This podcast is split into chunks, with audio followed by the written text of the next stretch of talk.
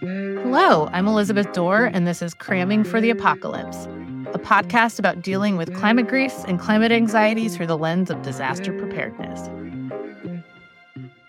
Hi, everybody. Welcome to this month's episode of Cramming for the Apocalypse. I am really excited about our guest this week, Marina Rivera-Dominguez, who I met because she taught a fire workshop for an outdoor women's retreat. And I loved that session so much, I even wrote a story about it.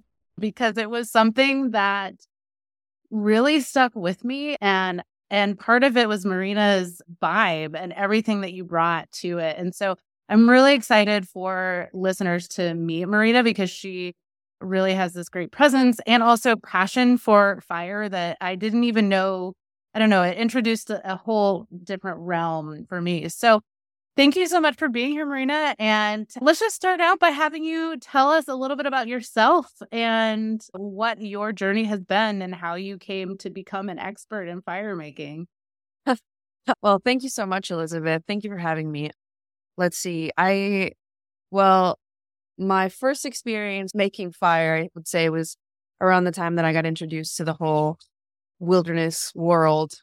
I was thirteen and I went to a wilderness therapy program for, you know, like for wayward children. And, and that's where I learned to make basic fire, nothing primitive. Uh, but it was definitely something that we needed because we were in Maine and it was the only way to stay warm. And when I was, there was like a little bit of lapse of time, I left wilderness therapy. And when I was sixteen, a, a Choctaw man took me in, and his brother, who lived about an hour away, who was a Lakota man, they would sort of trade me back and forth and, and teach me stuff from their culture. And that's when I got an intro to bow drill. And, but it's also when I got an intro to the, I would say the more maybe spiritual realm of nature connection. Wilderness therapy was super transformative for me in a lot of ways, but I think allowed me to have a broader perspective of what was possible uh, when I went to live with my Choctaw teacher. I honestly didn't get too much into bow drill at the time because I was I was a teenager and I thought that everything was stupid and below me. but uh, but then, you know, I kept sort of going in that direction. I think what I really loved in particular was that in my culture, I grew up in a really conservative town in Mexico. In my culture, at least in the circles that I was in, it was really expected for women to be sort of small and quiet. And, and you know, I internalized a lot of those messages too. I wasn't used to using my body. I wasn't used to feeling powerful and, and capable. And after these experiences, that feeling started getting nourished in me, and I needed it, you know, to survive. And so I kept looking for an environment that would provide that. I think an environment that would provide a, a sort of enough of a challenge for me to feel like I had something to to learn. And when I was around, I think when I was like around twenty-one, I went to Tracker School. I don't know if you've heard of it. A pretty well-recognized survival school. Tracker School, I think, is based out of New Jersey in the Pine Barrens, but they sometimes have different classes. I took my standard class, which is the first class in, in Arizona. And it was pretty amazing, actually, to take it there. And then I took a few other ones in the Pine Barrens. So I got a, a little bit of different environments. And that was really nice. I went there, and that's really, I already knew how to do bow drill, but I wasn't like, you know, it wasn't my passion, sort of. And actually, can you describe what bow drill is? Because sure. I don't know that. I mean, my first, my.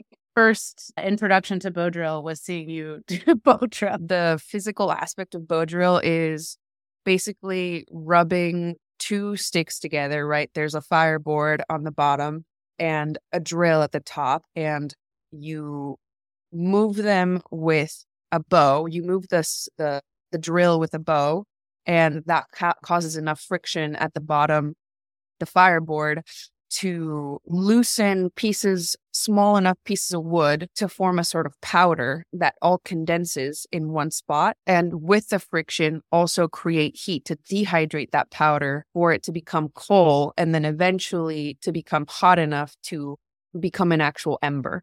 And then you take that ember and you put it in a tinder bundle, and that's what looks a little bit like a bird's nest, you know, just really really thin debris. And with a lot of care and gentleness, you put the, the ember into the the bird's nest, the tinder bundle, and you blow it into flames.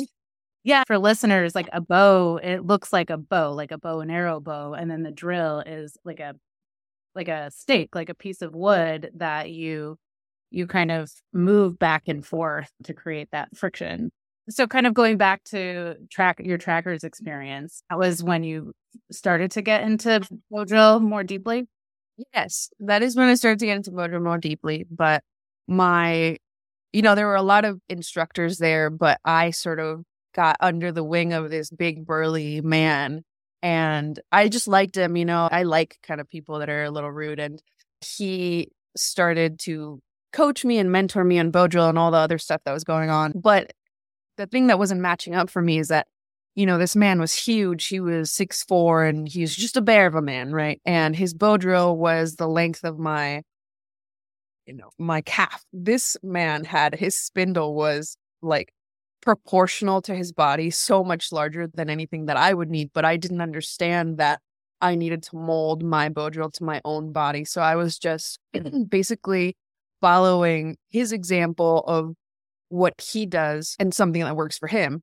And it worked for me also up until one point. You know, I had a, a bigger spindle than I needed. I had a bigger fireboard than I needed. I had a I had a really wonky handhold, which is what you use to protect your hand and hold the spindle in place as you're drilling. And I was getting calls and it was becoming easier and easier for me, but I was still stuck in the framework that we were given, which was a very sort of step-by-step, this is the physical aspect of bow drill that you need to understand, but there was no softness to it. The words that come to mind, honestly, is that the way that bow drill was taught to me at Tracker School was a very, very functional, very accurate, but very masculine way. And there was a whole sort of realm that was missing for me that I ended up tapping into just when I would play around with bow drill by myself.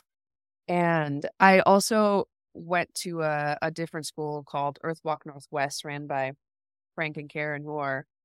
Just so knowledgeable, truly, truly just incredible teachers, hilarious people, so, so welcoming, warm in their heart. And I, we were doing a little bit of work trade. I was chopping wood for them and I really wanted to get my hands on a piece of Osage. And Frank came out one day when I was working out there and he handed me this piece of Osage, Osage orange. It's a, it's a, it's a type of wood.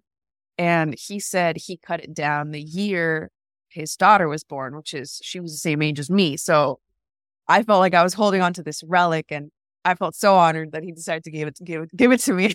Even though now, now I have so many sticks of my own in my, in my garage that I just give away, you know? So he was probably doing that, but to me, I was so honored. And then I turned it into my bow and I sort of started refining the art of fire making. I you know, got my, my piece of Osage for my bow. I, I made a flex bow. I started to get into the, the softer feel of bow drill. I assembled all of these really artful pieces to my bow drill kit. And then I started really dialing what to me feels like the listening part of fire making, which eventually that's what it all felt like to me. You know, I think for a while, I always felt like I was making a fire, you know, like I was this godly being who could just make magic out of her own hands and be like, ta-da, right? I, I made this. And at some point that shifted for me and I felt more like I was, it's kind of sounds kind of silly, but I, it felt to me more like I was just a bit of a, the shepherd, you know, of fire. I was, I was offering pieces gently and with a lot of awareness and letting them come together in just the right way for it to do its own thing. And for fire to be born by itself, you know? That doesn't sound silly at all. And I actually think that's something that really struck me about uh, the session that you did was that you you even used the term fire getting as in like, you know, it's more of receiving it versus making it. And I I think that is really, there's something really beautiful. I mean, I'm a writer. And so I think that like when I'm thinking about the intentionality of the language we use, that really struck me. And I, I remember writing it down kind of furiously in my notes because it really impacted me Yeah. And I was already, you know, taken in because I just, I think that there's a real beauty and grace about that process. And you opened the the entire experience by, you know, by making fire or getting fire with your bow drill. And I had never and- seen that done before. And so to me, also was once a dancer, I felt like it was like this dance and this ritual, and I, and I went into my whole journey of trying to learn all these skills, but and and I was focusing on kind of what you were saying with what you saw at Trackers, that hard skill. I need to make fire so that I can survive the apocalypse or whatever. Yeah.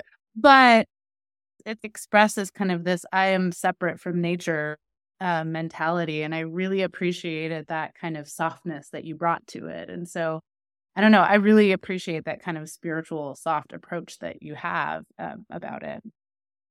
Thank you. Thanks. Thanks. And, you know, I, it's not, it's not just for sentimental reasons that I say that. It's not just like gratifying internally. It's also functionally, at least for me, it makes a lot more sense because I end up investing a lot less energy in the actual process of making a fire because I'm I'm calm, I'm attuned, I'm silent, I'm I'm just, I feel like it's just me listening to the fire and what it needs from me and all of those skills. It feels like it's it's sort of something that's passing through me more than it's something that I'm doing, you know? I, I don't know if that makes sense to you, Elizabeth. Yeah. I don't know if you've ever experienced that. Oh, yeah. I mean, I, I think it I think it applies to so many different things too, because like, I mean, just any kind of work, like writing, I... When I, my head is all over the place, it's like, I can't form sentences on, on paper. Like I need to kind of get into this meditative space. I've never been great at meditation. My mind just wanders too much, but I've been trying to pick up things that at least calm my nervous system. And then once that happens, it is like the words flow through me. And I think it's really similar with what you're yeah. saying with fire. Yeah, exactly. Exactly. And I, I've experienced musicians talking about it like that, too. You know, it's just the music. It's passing through them instead of them making it. Right. Yeah. You know, I, I love that. And also um, Elizabeth Gil- Gilbert wrote on that in her uh, book, Big Magic, uh, about writing. And so and how kind of these we're we're just, you know, we're just maybe the conduit to certain ideas. And she described specifically how she had this idea for a novel for years and just wasn't able to, for many reasons, able to do it. But then Anne, I think it was Anne Patchett, she had turned out that she ended up writing a very similar novel, not the same thing. They're different people. And and and she's like, it's almost like I passed the idea through of her. And so I don't know. I agree with you in that. I think that that's that's like we are like the the keepers of these skills or ideas, and you know we can do what we can with them. So one of the things I kind of want to go back even to the basics a little bit. We talked about what bow drill is and what it looks like, but you know, I don't really, you know, I don't think I even really had a sense of what primitive fire making was or or could be until that retreat. And I, you know, I was talking to a friend, a friend who worked at Knowles and had, you know, and they, they have all these backcountry skills. But he's like, I've never learned the primitive skills. Like, that's not a part of what we learn as far as the, you know, the Knowles philosophy. It's not, I mean, it's a na- nature appreciation, but I think it's, that's what, I think what makes a difference between being out in nature and, and having these, these, uh, this appreciation, their survival skills, but also looking around you and seeing what the resources are that one are, you know, are part of our health and safety, but also about, you know, that connection and nature connection. And so I don't know if you can maybe describe what primitive fire making is and what is involved in it. Sure. Yeah. I, I've gotten into a few debates about this. I think I'm going to dis- disagree with my own self, even as I start to talk. But well, I guess then we can put a disclaimer that this is a this is a working definition. Yeah. So, primitive skills merges pretty nicely into bushcraft. I would say they're they go along with each other. They hold hands for sure. And I would define it as different to survival skills. Just to clear up the difference, I would say that survival skills are the immediate or meeting immediate needs for immediate future, right? It's not thinking long term, and it's not thinking long term necessarily for yourself, and it's not thinking long term necessarily for the environment either, right? It's if you're out in the woods, you might need to cut down a few trees, and it might not be ideal and it might not be considerate for the environment, but you got to do it to survive. Survival skills, right? Same with fire making. It's sort of like a fast-paced approach to fire making, and I would consider primitive skills still in the realm of we're using all the materials that we acquired from nature, but maybe it took a, a longer time to acquire them, and it took more sort of threads of connection to our community to acquire them, right? Like my bow drill. I got my bow from my teacher, and I got my stove stove from my other teacher, and those are things that I didn't myself go and harvest, but they harvested. And primitive skills for me has a sort of sense of uh, community attached to it, just because there's more longevity in primitive skills, I would say. It, it's not just putting on a piece of loincloth and walking around. It's making a beautiful garment out of buckskin. For specifically fire making, I would say it's having your refined fire making kit that comes directly from nature, right? Whether it be just a hand hand drill, which I'm I'm not so good at, to be honest, or having your bow drill that has natural cordage instead of paracord, right? I would call the bow drills with paracord survival kits, and I would call the bow drills with cordage, with plant cordage or animal cordage, primitive bow drills. That would be my distinction. And you know, some people put flint and steel in primitive skills, which feels fair and fine to me, but they wouldn't, you know, I wouldn't necessarily say that ferrocerium rods are in primitive skills, and they're more like modern survival, right? I think distinction is helpful too, because that, I mean, that's something that I've been kind of pondering in this whole journey of like, you know, my journey is really building skills to, you know, initially it was like survival, but really what I want is the our earth to survive and us yeah. on it. And so thinking more in the long term, like, what is that? What does that look like? And I, you know, I, I don't have any, I guess, illusion that I'm going to become a master of fire making, but that it is a, a journey to kind of get, have a better sense of these resources around us. What is a good material to use to make fire, and how, you know, how to do that, but also like having a strong understanding of the nature elements that are around you, because it's going to be different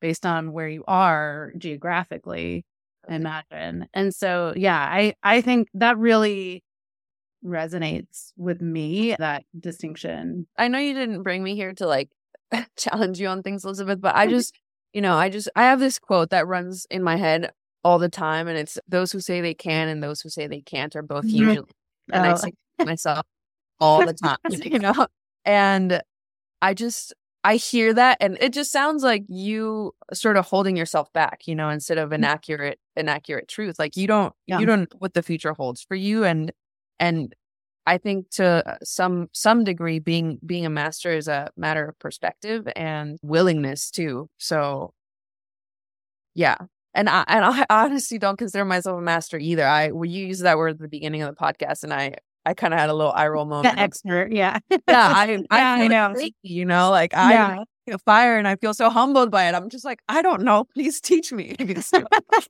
yeah. Well, I mean, I think that that, I mean, that's a really important point too, because I think that that's something that I've had to get over through this, is that we tell ourselves these stories that we can't do certain things. I mean, I even just had this realization with drawing, for example. I was like, oh, I always wish that I like, I was good at drawing. And then I decided to do this thirty day drawing challenge, and I'm not bad. And I was like, and I really love it. And it's something we do as women too, that we kind of tell ourselves this story that we can't do a certain thing. And I think this is something I've, you know, and I appreciate you saying that, because, and reminding me that, because I think that that's, that's the real challenge with this, with this project um, from the very beginning. I, I did it because I was like, I can't do any of this stuff. So I'm going to, I need some kind of accountability to learn how to do it. And like saying that I'm not going to be a master also, it's an acknowledge, it's it's like an assumption that there's an endpoint to the learning, and that is also totally. I really like well, that. I appreciate yeah. that pushback. Yeah. Good. Okay. Cool. Yeah. Yeah. I mean, that's also like having these kind of conversations is where I need to have that reminder in my head. But yeah. yeah, I but but that being said, I do think that what you're saying about the survival skills are important. But I think I've always, you know, when we think of like preppers and people who are preparing for, quote, the end of the world, yes. it, it has this kind of individualistic connotation and in a survival. And and it's like, I am doing this so that I can survive, that my family can survive.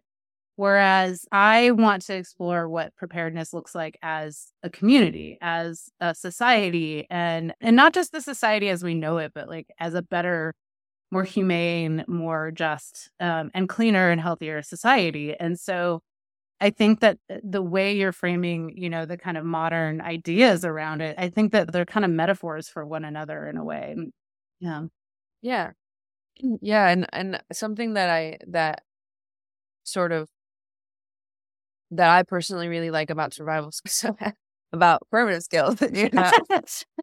Working definition. Working yeah, definition. Yeah, totally. Is that I feel so calm. You know, I, I feel, I obviously don't want to get lost in the woods. I'm a pretty good wayfinder when I'm out by myself. When I'm out with like my students, especially with the kids, you know, I tend to be a lot more cautious about where I'm going. But when I'm out with my, by myself and my dogs, it's just me just sort of barreling through the woods. And I feel so safe. I'm, I, I think about it. I'm like, oh, I, I might be lost. And it's like, but I am fine though. I can make a fire. I don't have anything with me. I just have my knife, my trusty old good old knife. And, you know, my dogs are here. They're going to keep all the critters away. And I'm going to make a, a fire, a signal fire if I have to, or I'm going to find a nice little shelter. And I don't have to carry a backpack with a tarp and a pot and all these things. Even though I love modern amenities, obviously, they're great. But it's also nice to just feel sort of powerful just in my own body. Mm-hmm. I love and that. I carry in my own body. Yeah. Yeah. And that, that to me, that feeling of security in kind of these, what we think of as wild spaces, that is a really great thing to strive for too. I think maybe that's the, maybe the ultimate goal for me in that sense, because I, I get, when I get to a point, even when I'm on like a trail, you know, and I get any sense of being lost, I start to panic. Panic. I get that like feeling in my stomach. Yeah, that's really cool. This kind of goes to what you're saying about being comfortable in your body and feeling safe, is that I really loved, I felt like such a badass during that session. Like, because so for listeners, how it, so it is about the fire making part, but what we also did was learned about making kindling and chopping and the correct way to chop wood. And also to, I mean, you can, you, I can't even remember the terminology from a lot of the stuff that we did. And then we also made a tinder bundle with cedar, and and and then we used the ferro rod to we've used the ferro rod to light the charcoal. And so it's kind of the beginning to the end journey, minus a few things, I guess, that would be involved. But there was the softness with it, but I just felt like a badass. It felt so good to just to chop that wood. Totally, totally. I feel you. yeah, yeah. And so, you know, and, and there is that t- that hard skill related to, but you, we already talked about this a little bit. And I think maybe this kind of could go to my question about your philosophy about it. But like, um, you know, there was there was so much about the softer skills. Like, yes, you want to have a good technique. So you're not going to slice your leg, or that you're also being careful with the materials. And so like, you know, being mindful that we're not going to start, you know, us, you know, especially white ladies, you know, who have don't have bushcraft skills, going off and stripping cedar off of, you know, trees that we see, because that's not healthy or respectful. And so, you know, these kind of things, but also the emotional part of it. And I, I think there was a real power that we were all women in that space, or, you know, or those who didn't identify as strictly, you know, or as male. And so I think that that's was really powerful in that. And so I guess, I don't know, maybe speaking more about the softer side of the fire making skills, like how does that play out into kind of your philosophy, and how would you describe it? Well, I, you know, I don't feel like I can strictly say that I know what masculinity is about and how to act it in the world in a powerful way. But the way that it felt to me, it was oh, that it was that that masculine way that I was taught, it was it was done by force, right? It was a very sort of direct and forceful way of achieving what you wanted, which is just fine, I think. I, I it works great for a lot of people.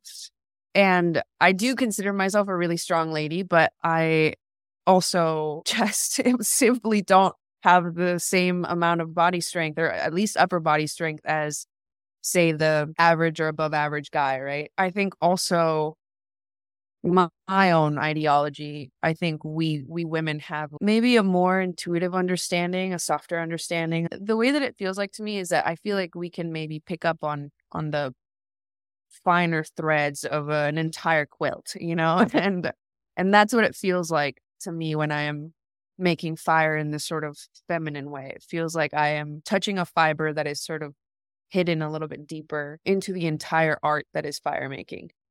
And to me, it has a lot to do with with breath and presence. I imagine it would feel a lot like like what I want to be as a mother. You know, I truly, I think about this all the time. There's this sort of slowness and, and presence that I have to have, and a lack of a, a of a goal, right? I, I don't feel like I can, as a mother, if I have a two-year-old, it would be so hard for me psychologically if I was just trying to get them in the car, you know? But if, you know. Oh, I know. Right. And this obviously implies living in a world of certain privileges, right? Where I, maybe I don't have a job or something like that. But if I can just live in the moment with my toddler, I might be able to, with a lot more ease and actually efficiency, get him in the car if I'm not putting that goal onto the child, right? In the same way that I'm not putting the goal of making a fire onto these pieces of wood, I'm just present and allowing it to get there by itself. It, it feels like the word flow comes to mind. You're also speaking to something that I've been thinking about a lot in this whole journey too, because I do, I have a an almost seven-year-old, and you know, I, watching him sometimes, I, I really am kind of jealous that he can just, you know, go into these like imaginary spaces so easily. And for, and his sense of time is different than my sense of time. So I, it's frustrating sometimes when we have to get somewhere, but I also envy it because it is really, you're going with the flow, you're living in the moment. And I really want to, and part of this journey has been also to really go with his pace occasionally. I'm not really great at that, but it is part of it. And I think that that's really kind of cool that it connects with all these other aspects that, you know, those kind of things. And, you know, when you have a kid that's melting down, like forcing them into the car is impossible. And so you do just have to stop and pause in the same way that you, I think I remember you saying that they're You were, it was like raining and you had to go make a fire and it was all really stressful and you were like, and the fire was not coming. But then once you take the moment to be, like, okay, breathe, you know, let's center ourselves. And it's the same. I think that totally relates to having a child and just living yeah. in the moment. What are your recommendations for people wishing to learn about fire in this way? Where should they start and what can they do? Well, let's see. They can reach out to me. And I can give them a fire making class if they like. The The Wilderness Awareness School obviously has some really good fire teachers. Tracker School has should have some pretty good teachers. Frank and Karen for sure.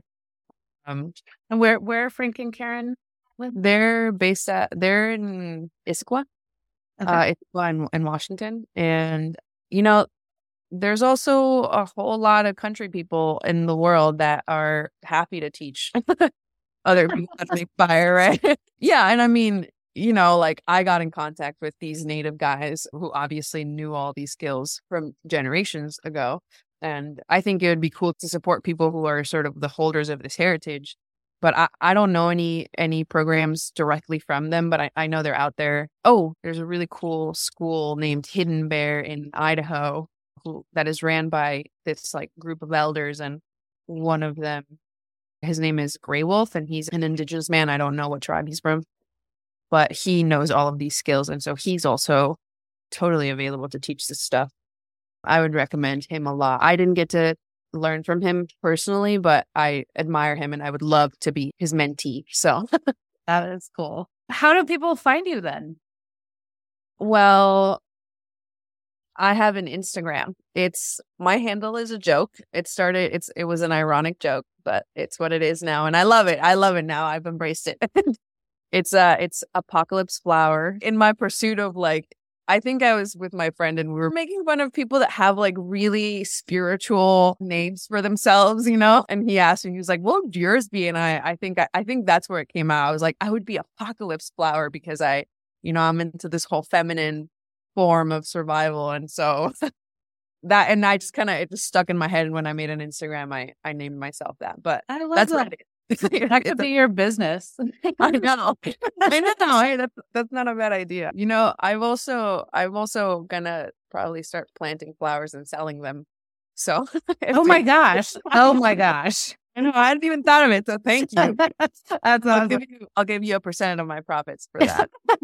No, this is for free. Well, at Apocalypse Flower on Instagram. Marina, it has been a pleasure talking to you. This is really fun. I really, and it was also just a cool reflection for me on that experience because it really was super powerful. And, and I think that what you bring to it really was a part of that was, was why it felt so meaningful. And I kind of got emotional when you were doing the opening fire ritual and it was just, it was beautiful. So thank you so much for, for joining me. Thank you so much, Elizabeth. I, I feel really honored and uh, and grateful that you th- you think of me, and thank you for your attention. And it truly does. It's a huge honor. Thank you so much for listening to Cramming for the Apocalypse. You can support us by following and reviewing us on Spotify and Apple Podcasts to help people find us. Please also subscribe to our newsletter at cramming for the apocalypse dot substack dot com. I also encourage you to subscribe to the paid option. Not only does that help the show, this is a one-woman production right now, but you will also be a part of a community of people working for climate action and community preparedness, where you will receive tools, resources, and, of course, a sense of community around climate action and preparedness. Thanks so much for listening to the show, and happy prepping!